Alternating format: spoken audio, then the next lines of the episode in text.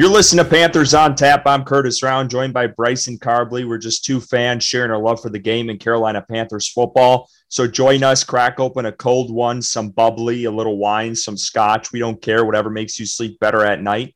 Before we dive into the episode, a little self-promotion. Stop what you're doing. Go give us a follow on Twitter at Panthers on Tap. Join the discussion on our Facebook group. We have over 2,500 members. You can listen to us wherever you get your podcast. Just search Panthers on Tap. Bryson, it seems like it's a rinse and repeat week for the Panthers. They fall at home. The home opener to the New Orleans Saints was a close game at the end, but felt pretty far apart in that fourth quarter. Panthers lose 20-17.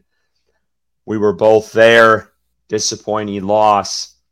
Let's talk about it. What do you want to start with? Yeah, that's a hard decision on where to start. I do think that there were some good things from this game, but a lot of bad things, way more bad things, unfortunately. But yeah, I think I'm going to start with Bryce Young. I think that he is a rookie quarterback who is continuing to take his lumps in his second week of his NFL career. Bryce Young showed some flashes of what we think Bryce Young is, and the rollout with the slant to Thielen, and a couple other passes here and there throughout the game that look like Bryce Young in college. But again, he's continuing to learn the NFL week by week. It doesn't seem like his coaching staff is doing a whole lot to help him, unfortunately, which is the opposite of what we thought it was going to be. Anybody who is writing off Bryce Young, saying he's a bust already, is dumber than a box of rocks.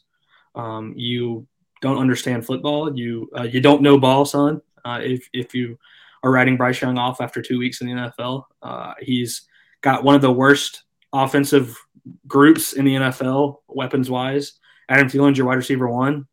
Miles Sanders looked awful. I mean, absolutely terrible. He was averaging 3 yards a carry. 14 carries for 43 yards is not acceptable. Not acceptable when Foreman was running behind this offensive line for the most part last season and breaking off big runs. And, a guy that I've hated on a lot since he's been in Carolina is Chuba Hubbard. And Chuba Hubbard looks like the best back on this team. Every time Chuba gets the ball, it seems like he's breaking off a run for, 5, 6, 8, 10 yards. He caught all of his passes, I think, for the most part in this past game, which was weird. They were kind of putting him in a third down running back role. And Chuba's not really the third down style running back. I mean, we all know his struggles with catching, but I think they've got that confused. And, I think Frank has said in the past that Deuce Staley is in charge of the running back rotation. And I guess that's Deuce's call, but I think Chuba deserves a chance to at least get a 50-50 split in that backfield based off of what we've seen from him up to this point. And I know that I never thought I'd hear that from you. Yeah. That's how down bad I am right now, because Miles Sanders has been that bad. Healthy scratching Raheem Blackshear, I don't understand at all. I don't understand that. And then not involving LaViska at all. Terrace Marshall got 0 targets. Thielen, was probably the most targeted player in the game, I think. And then he's the best offensive player in the game. Yeah. And Hayden Hurst, if you go off of PFF. Hayden Hurst not involved really throughout the game. I mean, it was a very poor offensive performance from everyone, really. But I'm not placing any blame on Bryce. Again, you expect these kinds of games from a rookie quarterback in a second game in the NFL. Calm down. Quit calling him a bust. Quit saying we selected the wrong quarterback, because we didn't. He's going to be the best quarterback out of this draft. I wholeheartedly still believe that. This coaching staff needs to put him in better opportunities. They need to scheme wide receivers open. These wide receivers aren't going to go out there and beat any opposing corners and get open. We've found that out through 2 weeks. You're going to have to use some trick plays, some motion, which they use a little bit of, but not a whole lot. They're going to have to scheme these players open, and unfortunately, they haven't done that for Bryce.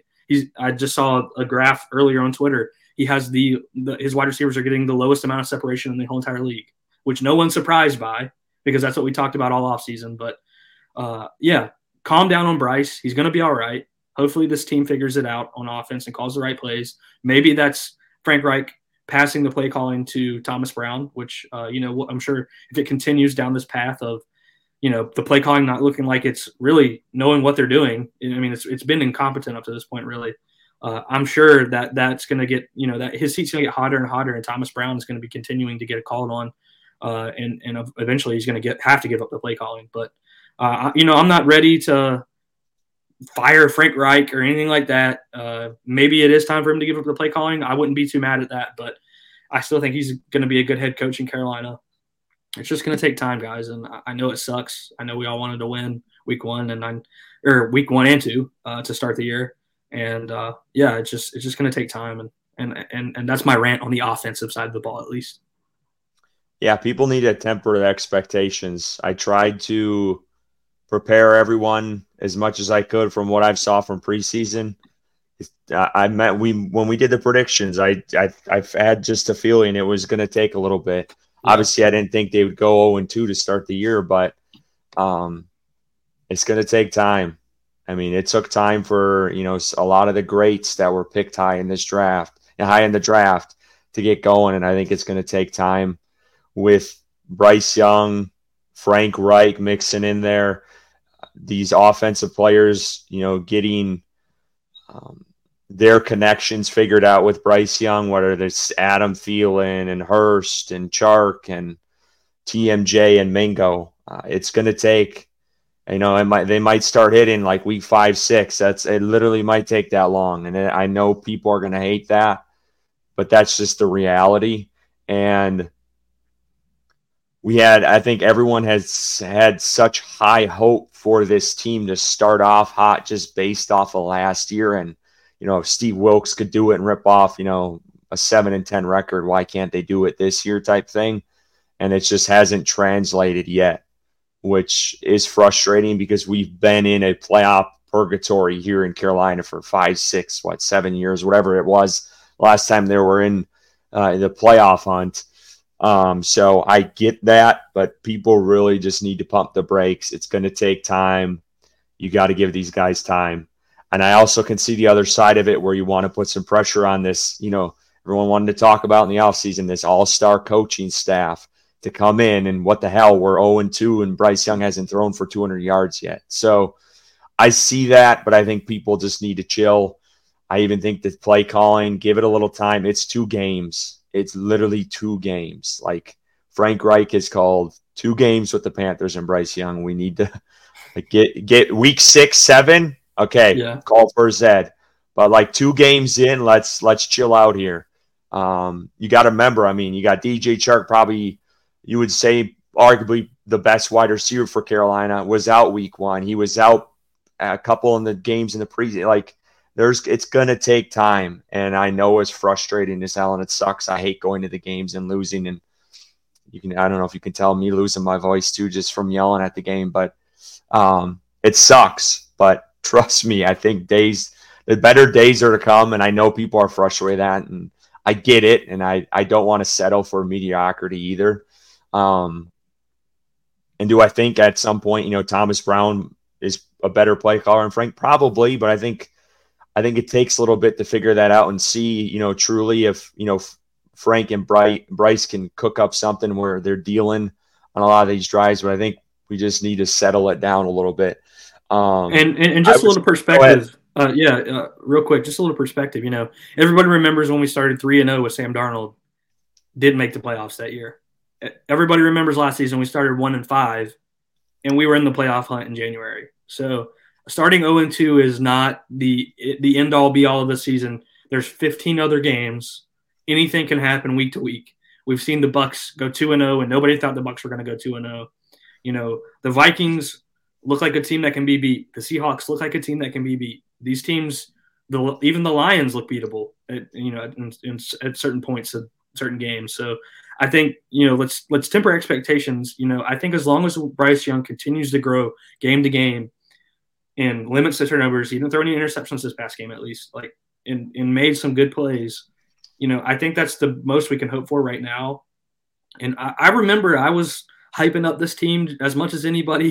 Saying that they could win, 9-10 games, and be in the playoff hunt, win the NFC South. I still believe they can win the NFC South. I do not think, after watching the New Orleans Saints and the Atlanta Falcons play the Carolina Panthers in back-to-back weeks, that either of those teams are significantly better than the Carolina Panthers. And I think that once Bryce figures it out in the NFL and Frank figures it out, calling plays for Bryce, that the Carolina Panthers are the best team in this division still, solely based off of the defensive performances that we've seen after, week 1 and 2. And then if we can get somewhat of an offense going, I think Carolina wins either of those games. So calm down. Just wanted to say that real quick, Curtis, you can get back to your point. Yeah, and I think people need to realize this, and it's I was trying to search this while you were talking, but I can't do it fast enough. But Frank Reich, historically, his teams get off to a slow start. Oh, yeah. When you look back at the Colts, 4 or 5 seasons he was there as head coach, and I want to say 2018 they were 1-3 to start. One of the years they started off 0-2 and ended up winning the division that year. So again, you don't want that. That's not acceptable. Like, you want to start off hot, but historically that's how it's been. And I'll be honest, I don't have any expectation of this team making the playoffs right now. Like, just based off these 2 games, I don't think they're ready. I think they're a year away still. Whether people want to, listen to me on or not on that, I just think that there's a lot of things that have already fallen the wayside. We'll talk about it with injuries. I mean, they've already been hit hard as hell by the injury bug, and you lose 3 starters. That's hard to overcome, especially for a young team, a rookie quarterback, and a whole new coaching staff and a whole new defensive and offensive system. So, but I honestly don't know where I was going with that, but I think just people need to settle down a little bit on that. Oh, I was going back to the Frank Reich, but yeah, Reich, just historically in his coaching tenure, has just always been a kind of a slow start. And he talked about that after the game. I wanted to bring this up because I pulled this up on PFF. I was just kind of looking at the play calls, and I know one of the big things and one thing they struggle with in this game was the Saints only brought 4 guys majority of the game, and Carolina struggled with that, which shouldn't be too big of a surprise just with all the injuries across the O-line. But PFF, according to PFF, the Saints blitzed only 6 times out of 39 pass attempts. So, again, they were bringing 4 and getting pressure. And we'll look at the PFF grades here as I'm trying to pull this up.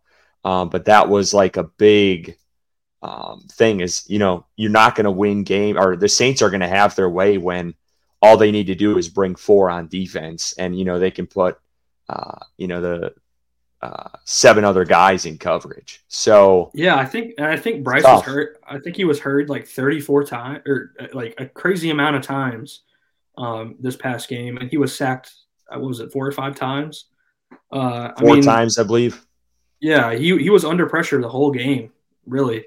I mean, and these are here's the PFF grades for them. And even when he had time, nobody was open to throw the ball to. So, Bryce is unfortunately in a situation that's going to make it really tough for him to have that seamless, easy transition that we were hoping for in the NFL. So, Zavala, I'm going to give him a little bit of leniency there. He's moved to the left guard position from the right guard, where he was finally getting settled in at, look at that grade. It wasn't great. So yeah, I added the overall. So the third, the OFF, that's their offensive overall score. I added that in this week. We've only done the pass blocking, run blocking, because I think it gives a little bit better idea sometimes overall of how they played. But yeah, Zavala, not a great day. Cade Mays either. And you were the one that pointed out during the game, Throckmorton came in. I don't know what was that third quarter. I feel like it was the second half at some point. Third quarter. So it looked like that was planned from what Frank said yesterday in the press conference. Like, they had a plan to bring him in at some point. And I don't know what the pressures were for all those guys and how many sacks they've given up. I don't know if you've seen anything on Twitter or not, but I can pull it up. I want to say Bryce was sacked 4 times. Not sure what the hurries were, but hats off to Moten. Moten has been, I know he has gotten some criticism before, and I'm sure I've delivered some of that as well. But I feel like over the two games, he's been the best O-lineman on this team by a pretty wide margin. So just hats off to him. I thought he played well. I thought Icky at times played well. He had that one sack, which I'll talk about later, which I thought was a pretty big moment in the game that Bryce coughed up the ball on. Again, I'm no offensive line guru. And sometimes you can see, they pass those guys off or bring them around.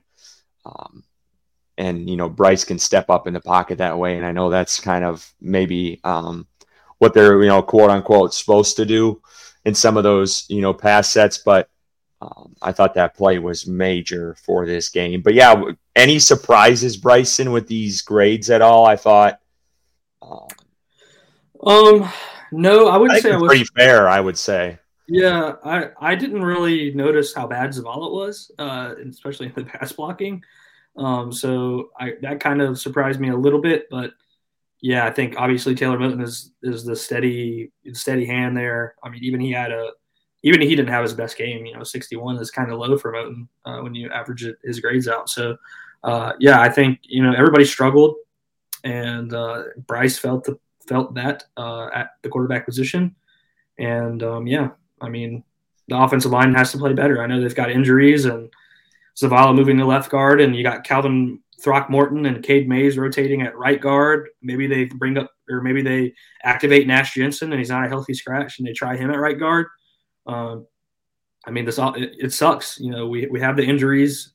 Corbett coming back in week 5 is going to be huge for this team if he is healthy week 5 and he comes back, and then they can – kind of get back into shape, hopefully back into form, and fill that right guard spot and let Zavala focus on that left guard. So, week 5 maybe is when the turnaround happens, when Corbett is back, because he is literally one of the most important offensive linemen on this team. He was the leader, essentially, of this group, even though Taylor Moten's been here longer. It seemed like Corbett was the one that set the tone, and he didn't – if you didn't give it your all every single play, he was going to let you know, and that's – Taylor Moten's more of a quiet kind of guy and leads by example. And Corbett was kind of more of the voice in the locker room that, he's not scared to let you know you're not playing good. So once he comes back, I think that's going to be a big addition for the team. Yeah. One of the surprises for me, I guess, is for how, 2 out of the 5, scoring high in the run blocking category. And then the run game sucked like that. There's no translation there, which is kind of weird to me. Again, I don't know. And I know Frank talked about it. They played a lot behind the sticks. I feel like the run game kind of, it almost seemed like slowed down some momentum offensively for the team. I don't know if you really caught that, but I felt like that. And there were certain drives where, Bryce got some passes going and then they hit a run. And then it just, kind of fall apart from there. Once they hit that run, I almost felt like they should have just, maybe that's not the way to go with it, but I felt like almost they could have just kept passing, because I feel like there was it was bits and pieces. It was not the entire game, but there was points in the game where I'm like, man, they should have just kept with the pass here.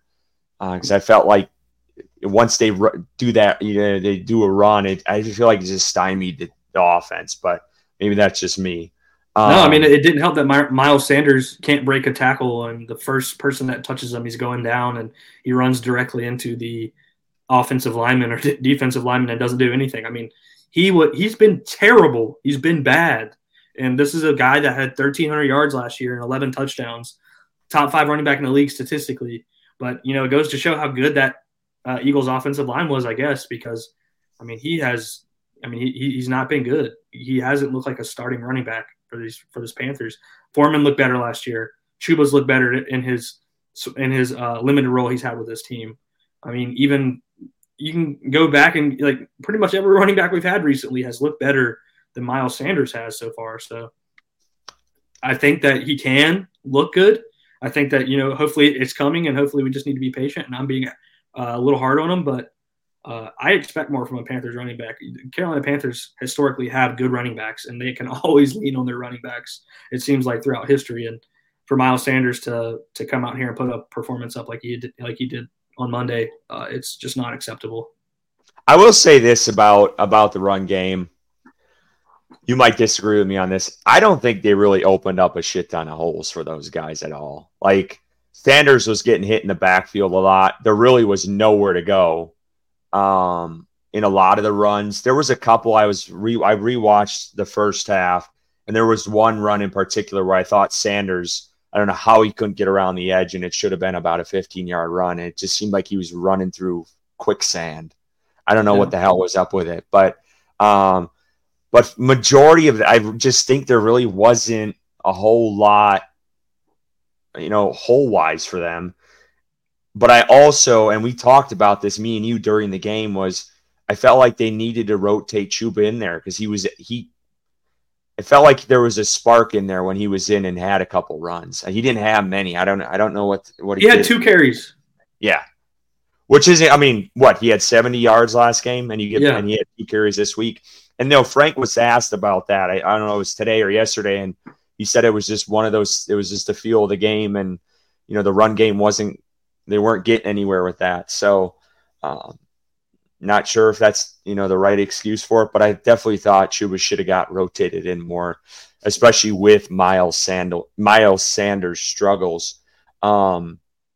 I wanted to mention this too. I know we're talking about offense, but this is literally the reason why they lost this game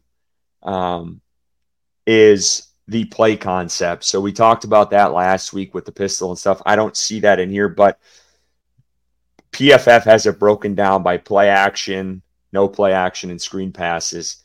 So out of 39 attempts, and I still think this number is low, and I don't even know if I'll pull this up maybe when you're talking to see what it was last week, but only 7 play action passes the entire game. 32 were no play action, and 4 of them were screens.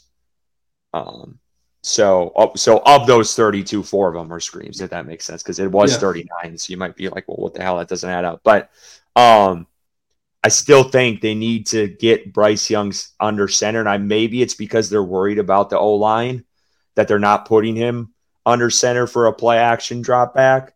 I'm not sure what the reasoning is for that, but I think that's where they can get, some of these guys open, and the separation can get there is by those play designs. Do you agree with that?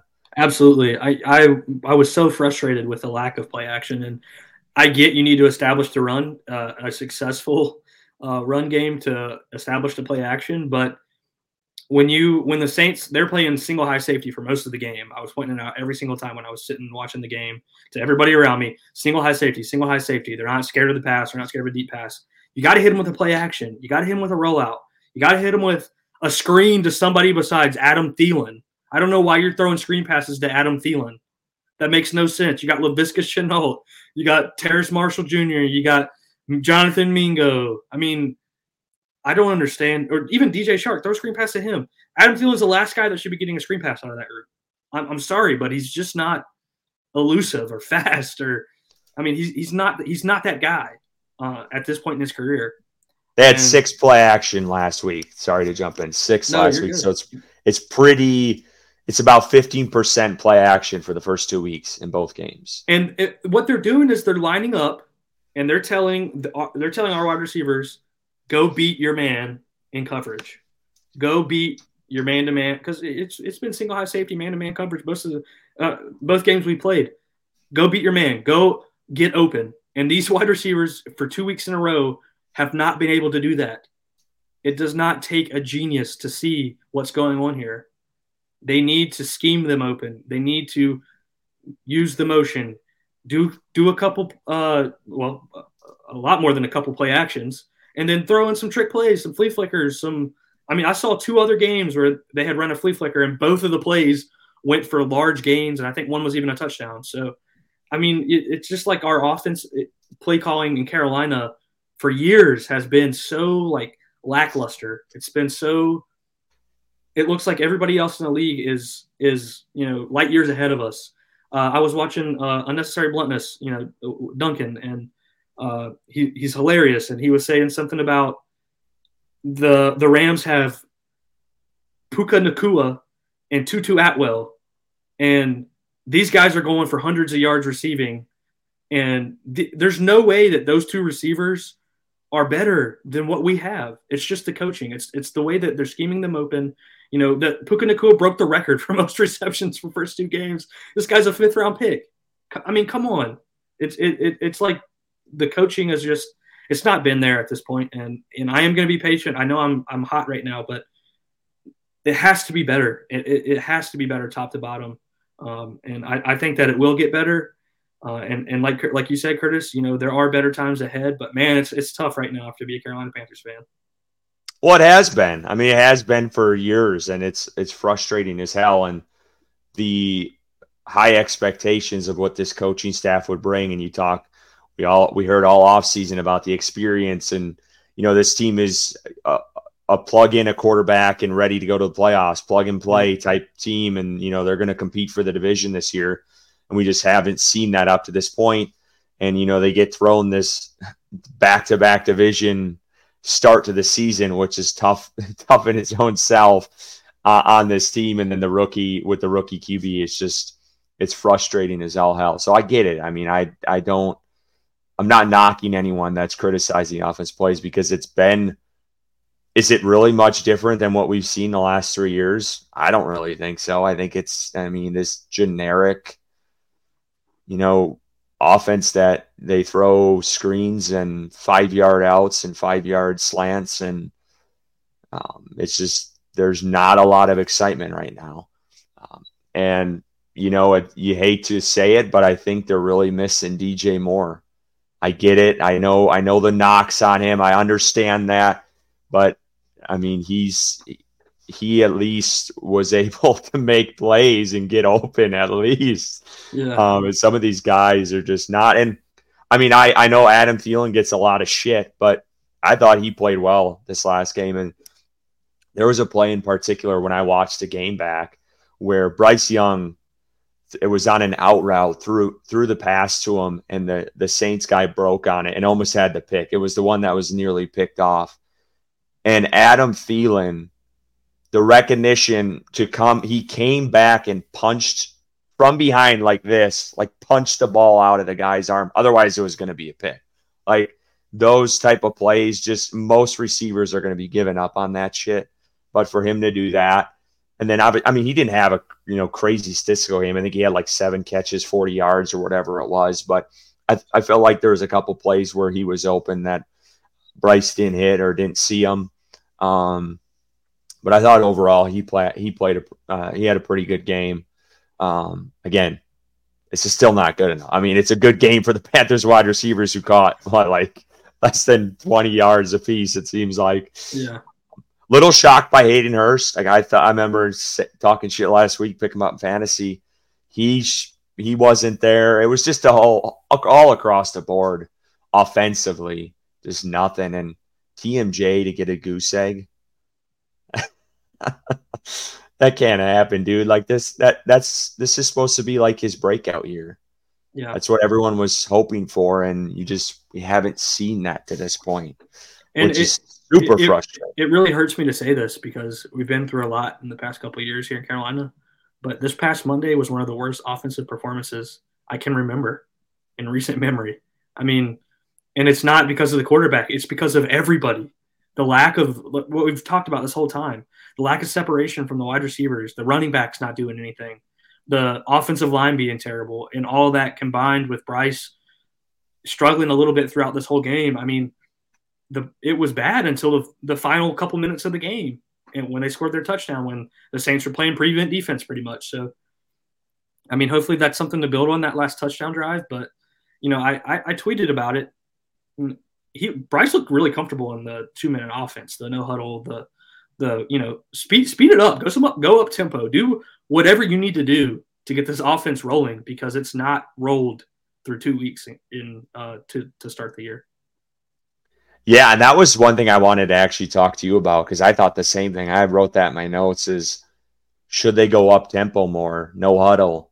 Because it looked like Bryce was very comfortable when they did that. Again, it was end of the game. I understand that. And I'm sure Saints were just playing prevent and whatever else. But, I mean, Bryce, he looked like he was in college again, like in command, running the show type thing. That's kind of what it looked like to me.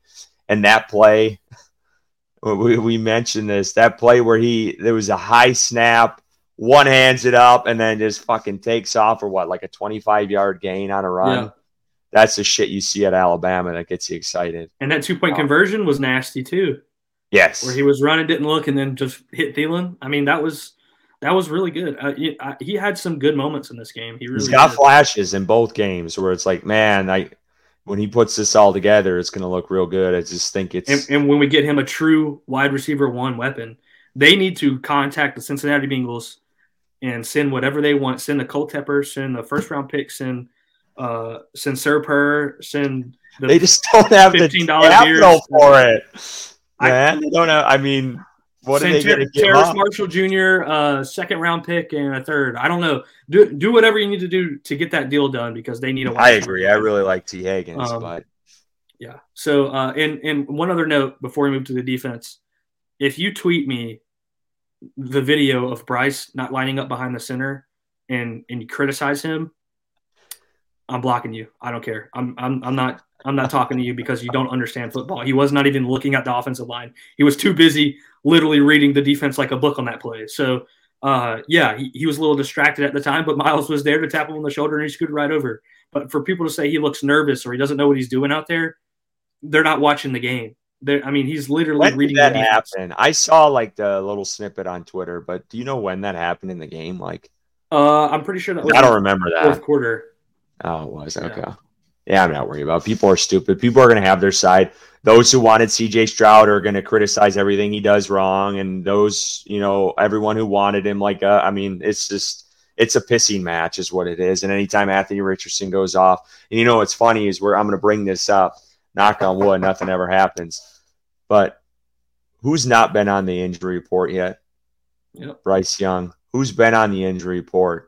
2 6'5", 6'6", 6'4" quarterbacks that are way bigger than him have both been on the injury report. So people need to shut the hell up about that too. All right, let's move on to the defense because they played pretty damn well. They played, again, I think, to obviously to win this game. And I think what made me feel a little better when the offense was struggling was that the Saints offense were struggling too. They were terrible too. They couldn't get anything going. So I tweeted this out last night. Camus, Grugier-Hill, Justin Houston, Frankie Luvu, and Jeremy Chin played outstanding yesterday. Awesome all around. Frankie Luvu, again, he is earning a contract, a big one. He's going to get paid because he's played really well and has made impactful plays in both of these games. And everyone's been so worried about how is Carolina going to create pressure alongside Brian Burns or opposite Brian Burns, and they did that this game. YGM was getting in there. He deserves some credit. I think he had a half sack. PFF counted it as a sack. Justin Houston had a sack. Frankie had two. So, those guys all stepped up, and then Grugier-Hill to come in with Shaq Thompson out. I thought he played well. I think he needs to get the plays in a little bit quicker. There was a couple times where he would relay the defensive play call to everyone, and the Saints were up on the line. All right, so he'll get that with repetition, but I thought across the board the defense played outstanding, and for a guy we harped on, and I get it. I think he gave up a couple of plays. I thought CJ Henderson played all right. I thought he played an all-right game. Do you agree with me on that one? I do. That's why I'm smiling, because he did. I mean, even the play that Chris Olave, got that nice one-handed catch on CJ Henderson. He was in coverage, which he typically is in coverage. He even tried to make a play on the ball this time. It was just an outstanding catch by Chris Olave, a really good receiver who was held in check for most of the game by CJ Henderson. So, I don't have anything bad to say about CJ Henderson, which is positive. 26 looked bad. 26 was the worst corner out there. And he had a couple bad plays that were – You got beat by Rashid Shaheed. All right? Dante Jackson. My fantasy team. Back off. It's not acceptable for your number one cornerback. The defense played well, but you know where I'm going. Go ahead. I don't know where you're going. Guess who didn't show up? How did you see, though? You haven't seen then. Did you hear that he was hurt? Yeah, I saw the video. He's limping, man. So it's hard to tell at what point of the game that happened. He played 70. That was at halftime. That was at halftime. I believe. Okay, so where he was limping, I thought. I'm not sure on that. Don't quote me 100%, but I thought that was Patrick's video at halftime. But okay, I thought that was in the game. But two tackles. That's it. He had a couple pressures, which is typical. But when you see Arden Key the week before beating Trevor Penning like a rag doll every single play almost, and then Brian Burns comes in, who is a top 5 defensive end in this league, top 10, you want to argue that, to get no sacks against Trevor Penning. I'm giving him a free pass, dude. I think he was hurt. I do. I didn't know the limp until after. And remember I asked you, like Brian Burns, it was a fourth quarter. Brian Burns is not out there on like he was only in on third downs. I'm like, what's going on here? Yeah. Was Frank asked about that today? No one is asked at all. And I think it was either Sheena or Vashti. I actually asked one of the players about it in the locker room. I don't know if it was today or yesterday. And I think someone asked Burns, and he's like, if I played the whole game, I'm all right. I think that's what he said. He's like, I played the whole game. I'm fine. Okay. So I don't know if he's kind of blowing it off, trying to, not trying to get folks worried that it's something serious because he played the whole game, but that's something to monitor because obviously that's not good. And for his contract situation is awful for him because he gambled and, they're both, Carolina's playing hardball on it. And he's just hoping nothing's seriously wrong because they'd really be in trouble then. But yeah, but don't get me wrong. I had to sign, pay Brian Burns, pay him. I'm just being hard on him because hats off to those guys too. 1,000 pieces of cardboard that say pay Brian Burns. I didn't see a whole lot like in the stadium, and they're small, so it's kind of hard to see. Yeah. I thought that was really cool for them to do that. But two other players I want to mention before we get off of it, the safeties. Xavier Woods, highest graded player on the defense, which is crazy because Frankie Luvu played out of his fucking mind. Xavier Woods played even more out of his mind. Both of those guys played. And Von Bell with that interception, Derek Carr throwing it into triple coverage. If you are a Saints fan, you came out of the game thinking that you are a good football team, you are blind as shit. I don't know why you were chanting anything walking out of the stadium. But, Von Bell and Xavier Woods, two very good safeties.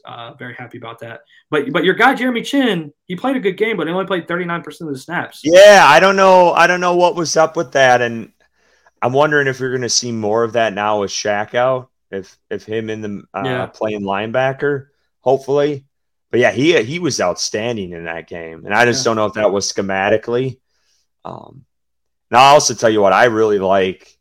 Again, we didn't really see a whole lot in preseason from, Evero schematically, but I like the way he calls defense, mixing in blitzes and bringing linebackers. He doesn't bring a lot of corner blitzes, I've noticed. Like Carolina did a lot of corner blitzes under rule a lot of time in snow. JC. But do you remember? I just haven't paid it. I don't remember a lot of corner blitzes. No, I'm just not paid it. I'm going to try to pay attention this next game, where I can actually watch it on TV to see if they're doing that. But I feel like they're bringing back more of, I think Ron Rivera and his defense has always blitzed the linebackers a lot. But you see a lot of that now where, they're sending Frankie up the middle and Shaq, both of them, one drops back, one goes. So you'll see a lot more of that. And I think, again, those safeties are – Von Bell had a hell of a game, and Xavier Woods had a couple big pass breakups in that game off of hits. So they both did outstanding. Real quick, though, about the defensive play calling, you reminded me.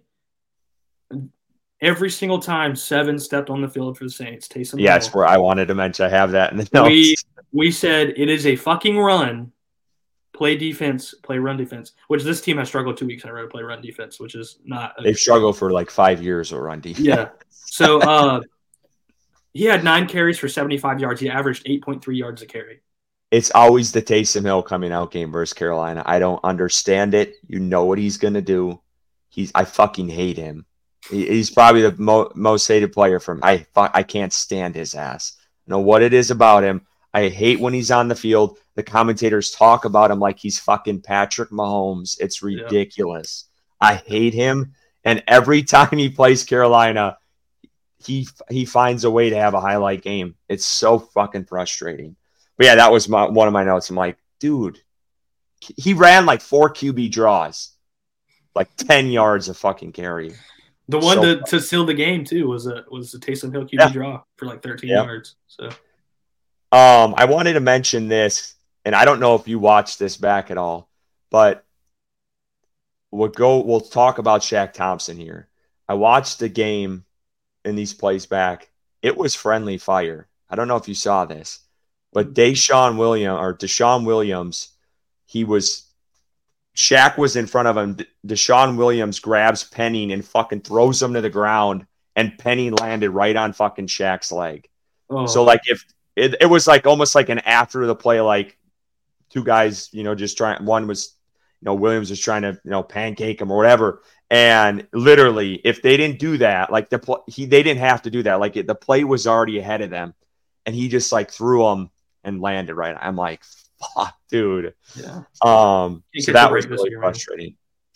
Huh? So we can't catch a break this year. I feel like it's one of the worst injury years already, and we're only 3 weeks into this, about to be 3 weeks into the season. Man, they haven't.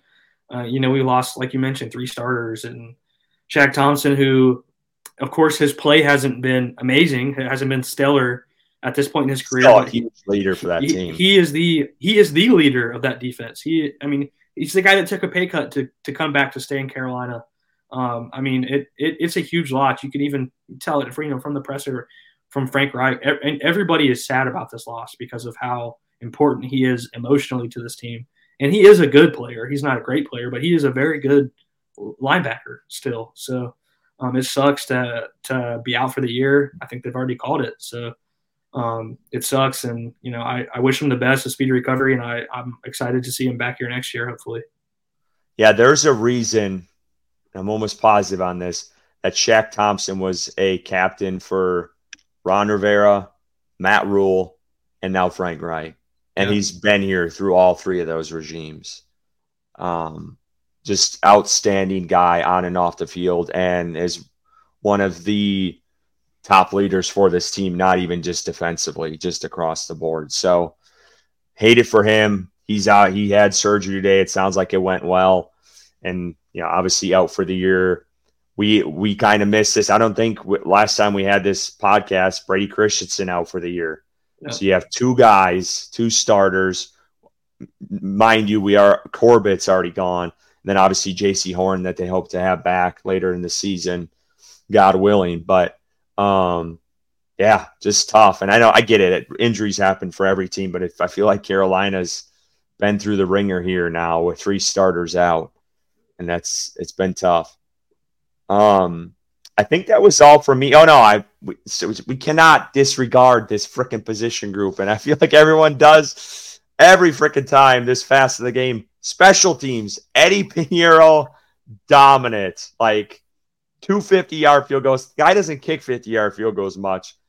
Nailed them both. He was literally the all-star of last night's game. A guy aside of us asked me, like, is there anything to be excited about? And I was like, Eddie Pinheiro. Because really, that was it, man. Like, there was, this so freaking frustrating. But Eddie, man, I was shocked. I mean, Frank's really got some, cojones to go, put his cards on the table for Eddie, because I feel like the whole regime, they're either punting there or they're going to go for it on some of those deep kicks. Eddie didn't get a lot of opportunities, 50 and beyond last year. And I feel like if it was 50, it was like a 52-yard or a 51, whatever, 50. But yeah, he played outstanding yesterday. Yeah, that's my guy, man. I've been staining Eddie since since last year, even through the Atlanta game. Yeah, that was his worst game he's ever had. But since then, the guy's basically not missed a fucking kick for the Carolina Panthers. So every time he steps up to kick the ball, now I'm so confident that it's going in because he's been so steady Eddie in Carolina. And The 50-yard field goals were even a little bit of a surprise to me because, like you said, he's not really been asked to do that. First one was close. I didn't know if he had enough leg on it. But the second one, it didn't. I thought it looked like with ease. So and he's kicking the balls out of the back of the end zone now, and he's not. You know, every now and then he would get like riled up after a made kick. He'd get so excited he'd kick it out of bounds or whatever. He's I'm always worried about that. My guy's is he gonna get it there this time? Like on kickoffs, because every time he hits a big one. Yeah. But yeah, I thought he did well. LaViska, I don't think there was a kick return yesterday from the Panthers, but LaViska was back there, so that's a change. We have not seen that yet. Obviously, he didn't get any returns because they kicked the ball and got a bunch of touchbacks. Who was punt returning? Well, it was Marcet. Yeah, and he did very well. He had a couple good, 10-yard or whatever, 10, 15-yard returns out of it. And then the Blackshear, that was odd that he was a question or a what the hell do they call it? A healthy scratch. There we go. Healthy scratch. So, but Bryce, I wanted to point out this play, and we talked about it a little bit before, but I feel like in both the first two games, there has been two crucial plays in the game that were a precursor of how the game ended up turning out. The first week, it was the 4th and 1. They don't get any points out of it. And I felt like that set the tone for the entire game. They score there. I think it's an entirely different game, and I think they win that game. I get it. You don't want to just pick out one play, but that's just my gut feeling and what you're going off of momentum. This week, it was after the Von Bell interception.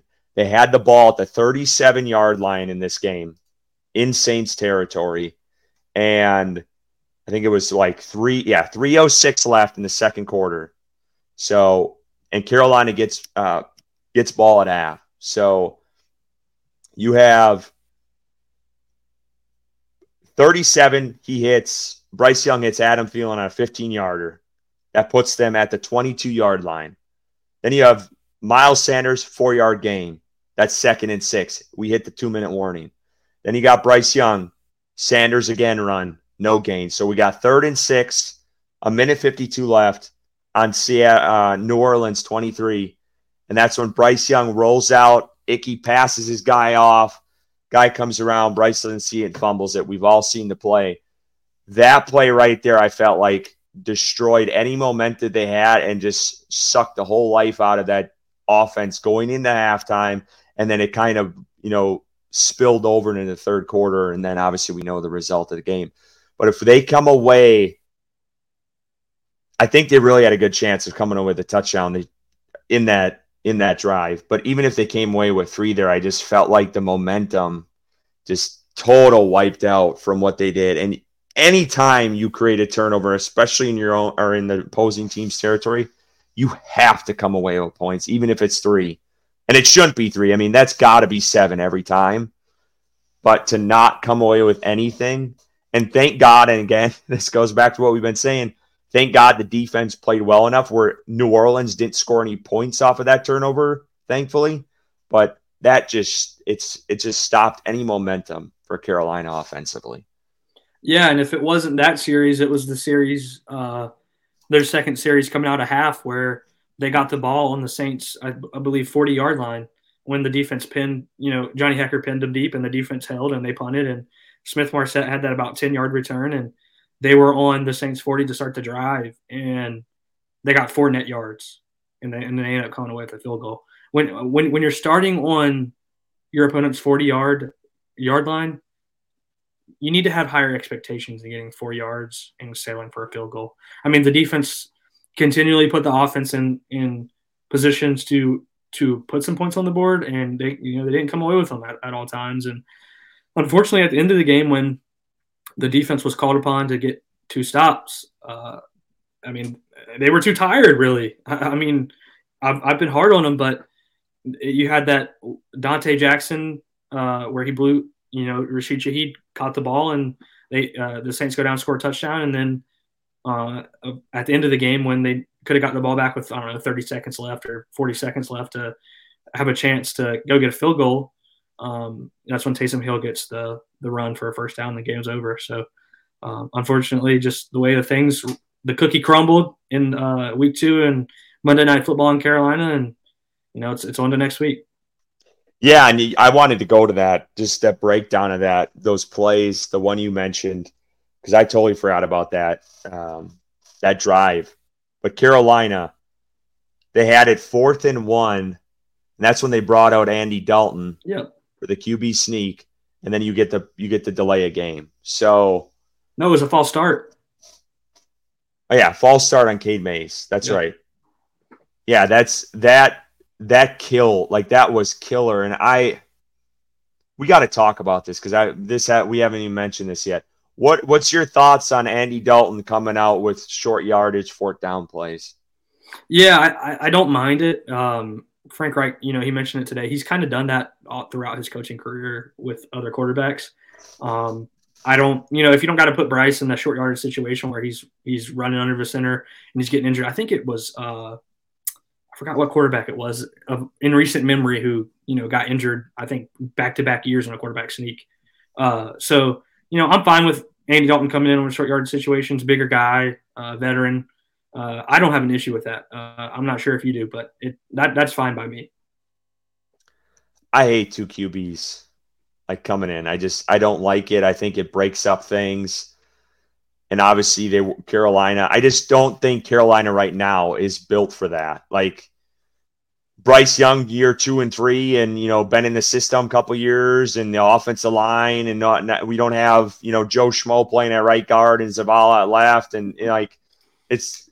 I just think it's too much for them, too much change, and I don't know. I think I just don't think they're ready for that, which is kind of pathetic to say, but I also don't think you should be running Bryce Young on QB sneaks. Like the play call yesterday on the second fourth down attempt with Andy Dalton, Bryce Young could have done the same thing.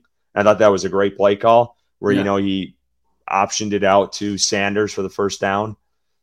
Awesome play call. And I'm sure that's what the play call was on the first 4th down. And they just didn't call it because, dipshit Cade Mays, false start and you get backed up. But I felt like, and I think you were hollering about this too, is even with that being 4th and 6 in that third quarter, I felt like that was the time to pull the trigger on the 4th down play and going for it because Carolina punted away, and it's just the defense, it kept taking a toll on them, all these long, sustainable drives that ended in field goals. You knew at some point they were going to give up the touchdown. It was bound to happen.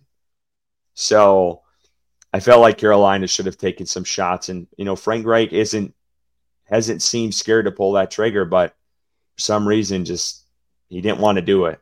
Last night, so that was a little frustrating too. But I was just curious on the QB sneaks. Again, I'm sure it looks like that's what the plan is going to be going forward. I felt like maybe we'd see LaViska in some of those short yardage situations because he's a little bit bigger.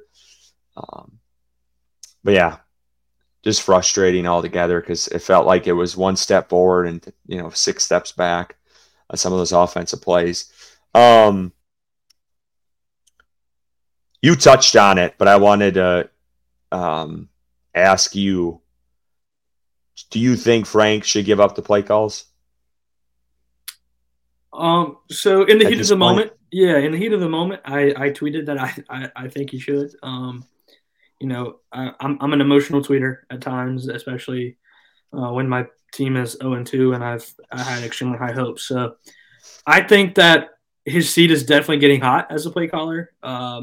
It's been 2 weeks, though, and there have been some good play calls. There have been a lot of bad play calls. I think he's learning what he has on offense. I think he's learning what he can and can't do, much like Bryce Young at quarterback. So I say give them until the bye week. And if we go into week 7 and the bye week and the offense is stagnant and there's been no growth, it's been the same thing week in and week out, then I think you have no choice but to give up the play calling at that point.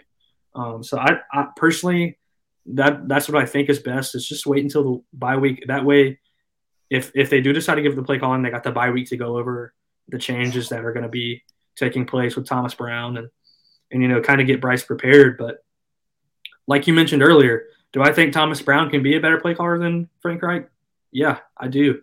I think Thomas Brown is he's from that McVay coaching tree. And like I talked about earlier, McVay's got Puka Nacua and Tutu Atwell looking like some of the best wide receivers in the league because he's scheming them open. And that offense is humming. A team that we thought was going to be one of the worst in the league, and they're balling out. So I think Thomas Brown has that potential. But I do think Frank Reich has potential to be a good play caller in this league. He has in the past been a good play caller. He won a Super Bowl with the Eagles was it Nick Foles or Carson Wentz? Yeah, but Frank Reich was the offensive coordinator. Yeah. So he's been around successful play calling in this league, and he's called successful plays himself. I mean, he had winning seasons in Indianapolis. So I think let's be patient. Unfortunately, that's the continuing word that we continue to hear: patience. And we've heard it for more than one season in Carolina, back-to-back years, back-to-back years. Continue to be patient, hurry up and wait, kind of mantra there. So yeah, patience is what I'm going to practice here until the bye week. And then if like I said, if we're going into week 7 and it's the same thing, Frank Reich better fucking give that shit over, because it's done. It's done. I'm not being patient anymore from that point on. No, that's a good point. They do have that early bye, so that could be when the changing of the guard happens. But these receivers own some of this fault too. I mean, these guys aren't getting open. And I think it was one drop yesterday. Mingo, I thought it was more than one drop, but I looked back, there was only one drop according to PFF, and that was the Mingo.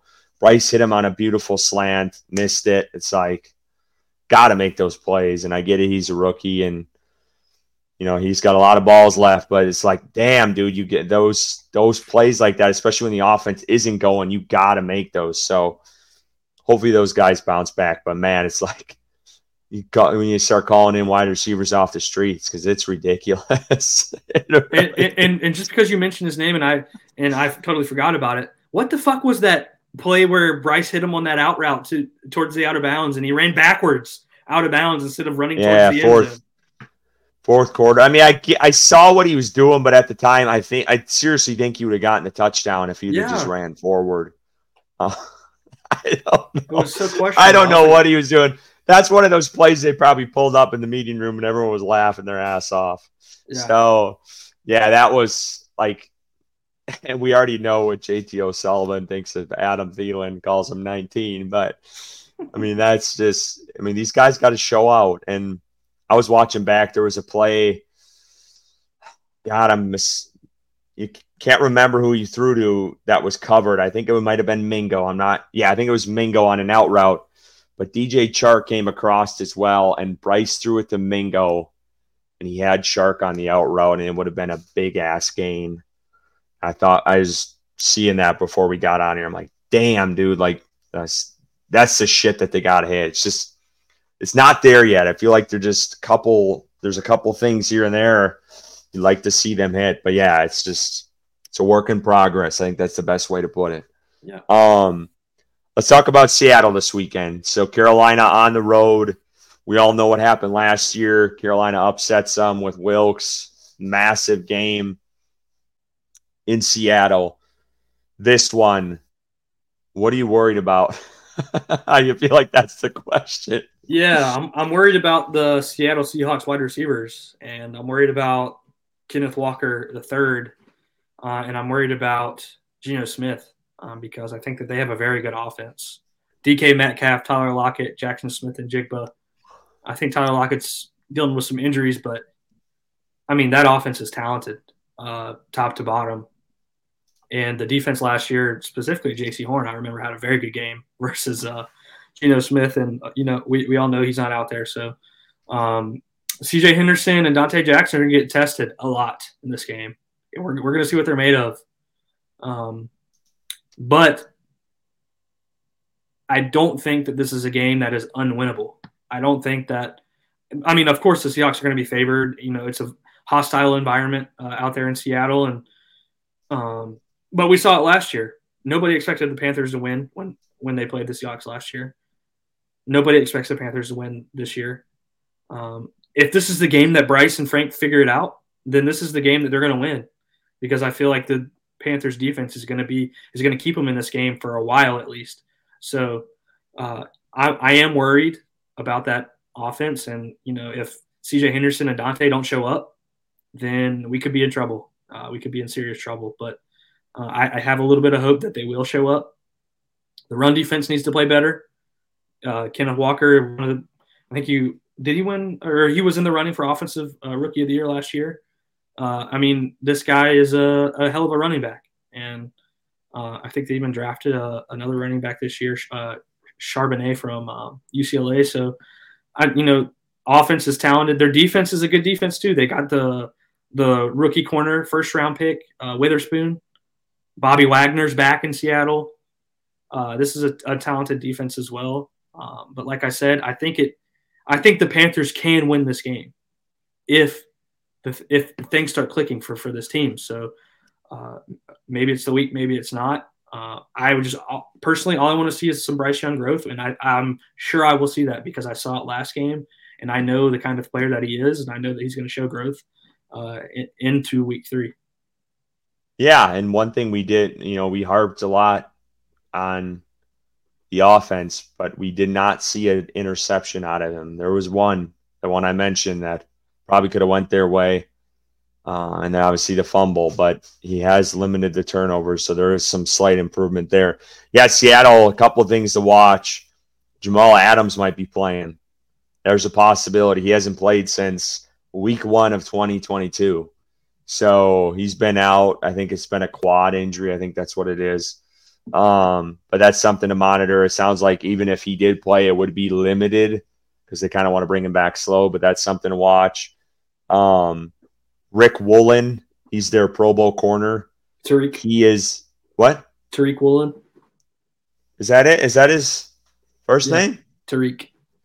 Well, anyway, Woolen. I'm just calling him Woolen, man. There you go. Hey. He had a chest injury against the Lions, so he sounds like he was.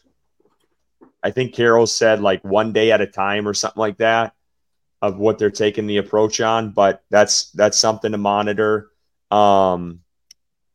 But like you said, I think I'm more worried about Kenneth Walker. That's my biggest concern. Yeah. Because Carolina has struggled to stop the run. And Kenneth Walker last week looked really good. Yeah, he made some really nice plays. I'm not as high on Geno Smith as a lot of people are. I don't know.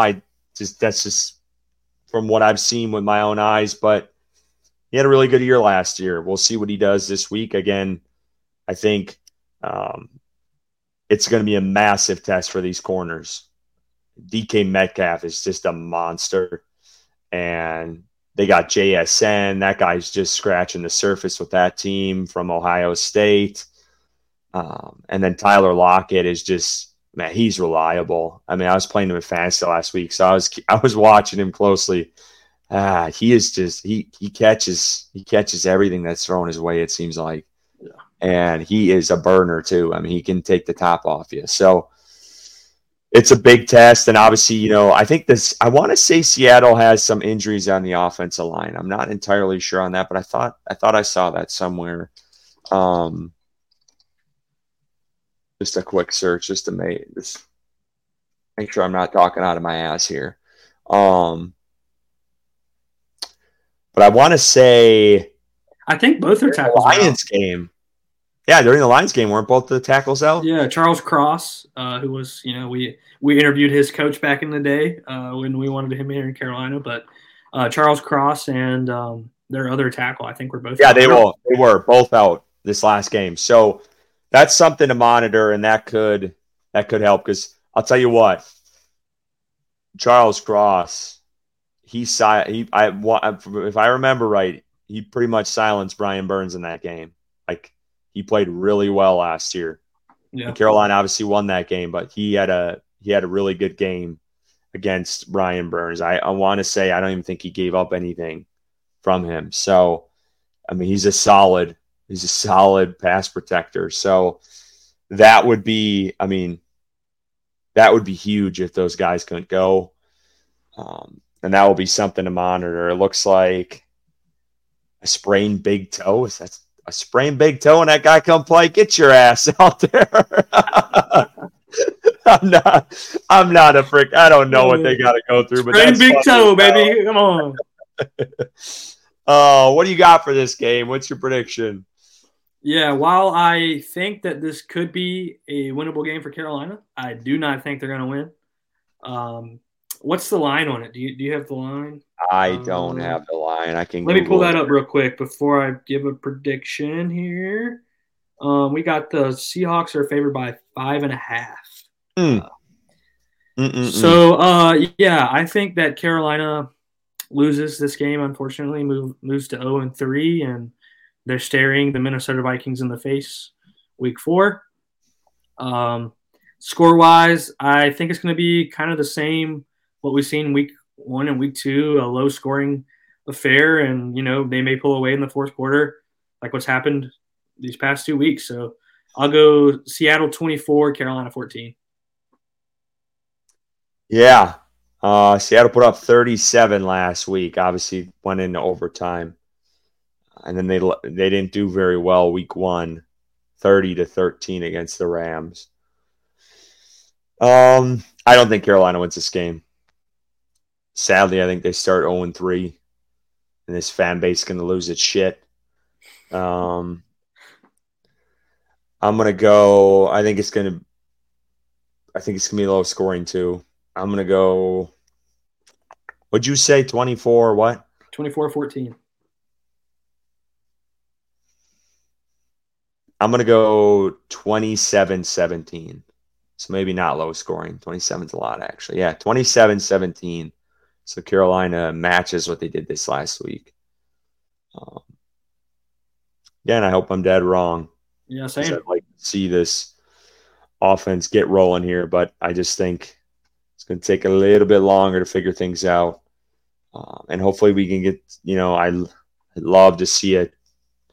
Bryce Young had DJ Chark on some deep shot this week. He just hasn't connected on those deep balls yet. So we could use a couple of those. But yeah, it should be a good one. I think it's 1 o'clock. No, it isn't a 1 o'clock. It's a later one this week. Yeah. Damn it. I was hoping it would be a 1 o'clock game. Yeah, should be a good one. We didn't even talk about this, and I'm a little upset that it took us this long to mention this. But those refs last night were fucking terrible. They were bad. They were really, really bad at that game.